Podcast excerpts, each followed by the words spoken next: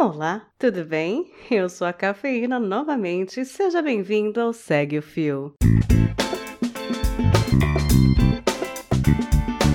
Este é o programa do Midcast, onde são materializadas em podcasts populares threads do Twitter, em episódios que geralmente duram 8 minutos. Se você não sabe do que eu estou falando, thread é uma sequência de vários tweets abordando um tema específico, onde apenas 280 caracteres não seriam suficientes. Neste formato sempre haverá uma pessoa narrando, pode ser algum convidado, algum integrante do Midcast ou a própria pessoa criadora do fio. Vale lembrar que o conteúdo a ser reproduzido aqui possui a autorização prévia do autor ou da autora. Hoje iremos conferir a thread de Marina Trindade, a zipperblues. Ela foi publicada no dia 31 de março de 2020 e conta uma linda história cheia de curiosidades sobre como foi para Marina morar por três meses com o saudoso cantor Belchior. Vem comigo e segue o fio.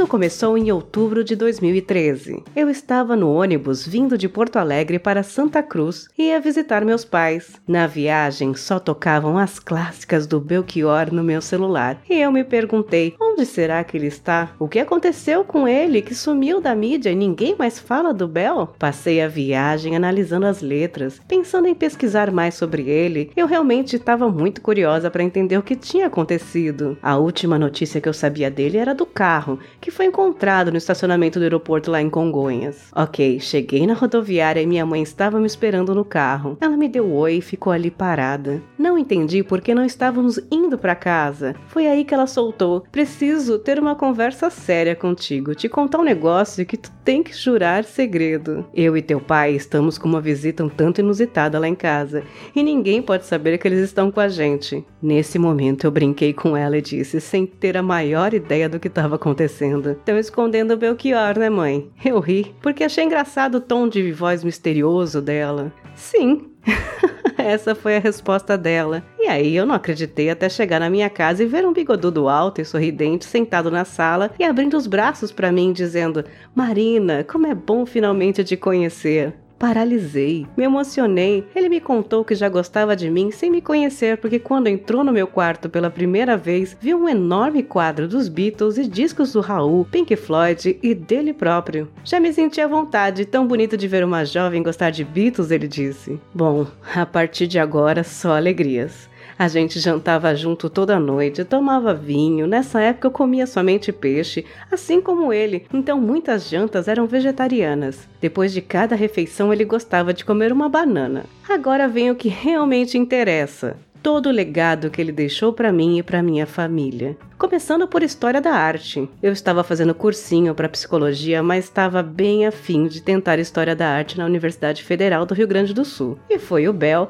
que mais me encorajou a seguir essa carreira ele me indicou o livro História Social da Literatura e da Arte, do Arnold Hauser, que futuramente de fato eu tive contato quando consegui entrar nos institutos de artes. Toda noite, depois do jantar, ele e a mulher dele pediam emprestado o notebook do meu pai para mostrar uns vídeos que eles gostavam. Nunca conheci pessoa que tanto amava futricar o YouTube. Ele passava horas ali. Além disso, nos mostrou engenheiros do Havaí cantando Alucinação. Contou o quanto ele amava aquele clipe e por que o fazia lembrar dos velhos tempos que morou em Porto Alegre ou quando ia visitar a amiga e fotógrafa Dulce Helfer. Também nos contou do dia que dividiu o palco com Los Hermanos no programa Altas Horas e eles tocaram o palo seco. Chegou aquele momento da gente estar jantando e do nada começar a tocar na Sky uma música dele. Quando isso acontecia, ele ficava muito bobo, era só sorrisos. Um dia tocou como nossos pais na versão dele, algo incomum, tendo em vista que geral conhece pela voz de Elis Regina. Aí eu contei que preferia muito mais a versão dele e foi aí que Bel me olhou indignada e disse: O quê? Mas nem eu prefiro a minha. Ela fez algo que eu nunca conseguiria ter feito. Ela deu vida à letra.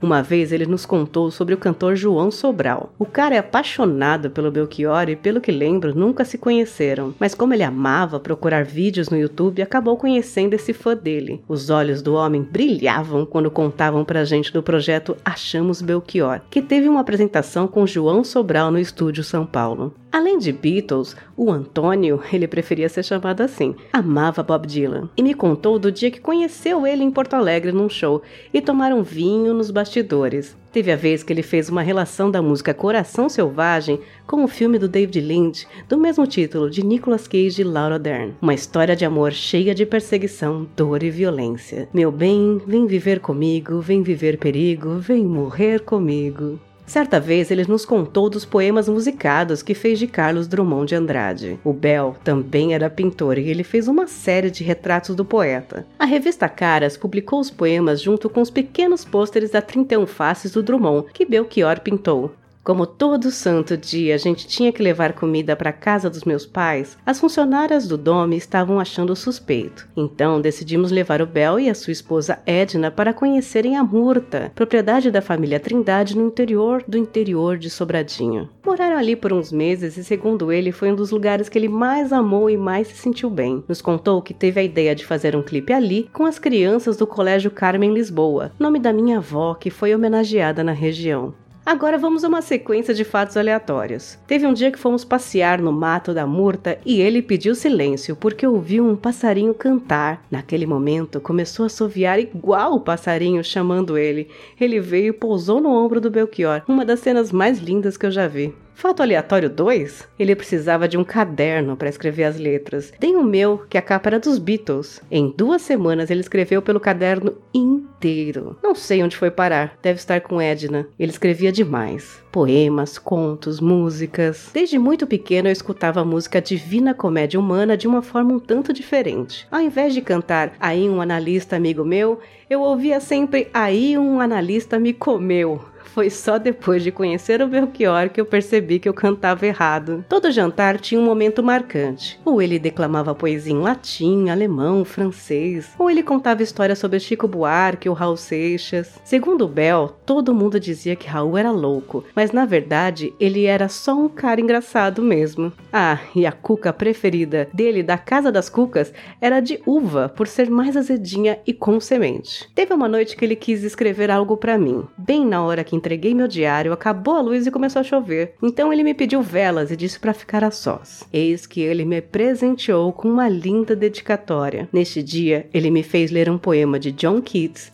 escrito em 1818 e que, segundo ele, o fez lembrar de mim.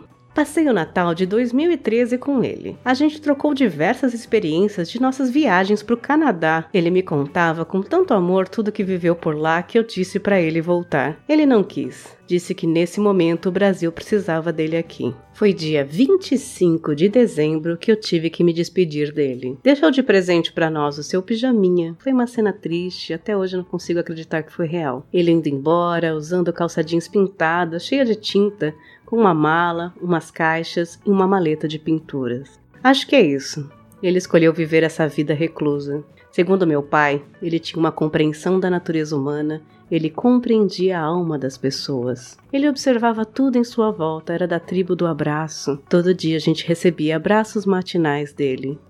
Foi um presente ter visto de perto a intimidade, a rotina, os gostos e desgostos dele um ser de inteligência rara, eterno poeta. A dor de ter perdido ele não vai embora, mas o que ficou foram breves momentos, tão leves e tão autênticos. E claro, os autógrafos que ele deixou por aí. Acho que ele só gostaria de ver nós, jovens, com dedo em V, cabelo ao vento, cartaz, amor e flor. Amo tu, Antônio.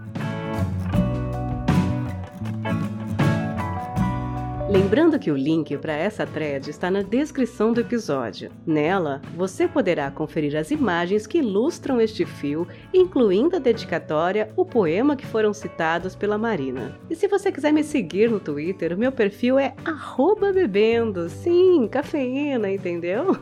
Eu faço locução, edição de podcast, de áudio, vinhetas e apresento o Papo Delas Podcast. Conheça a gente em todos os agregadores Papo Delas Podcast ou no site papodelas.com. E se você tem alguma sugestão de conteúdo para esse formato, é só marcar no Twitter o perfil do Midcast, o arroba podcastmid.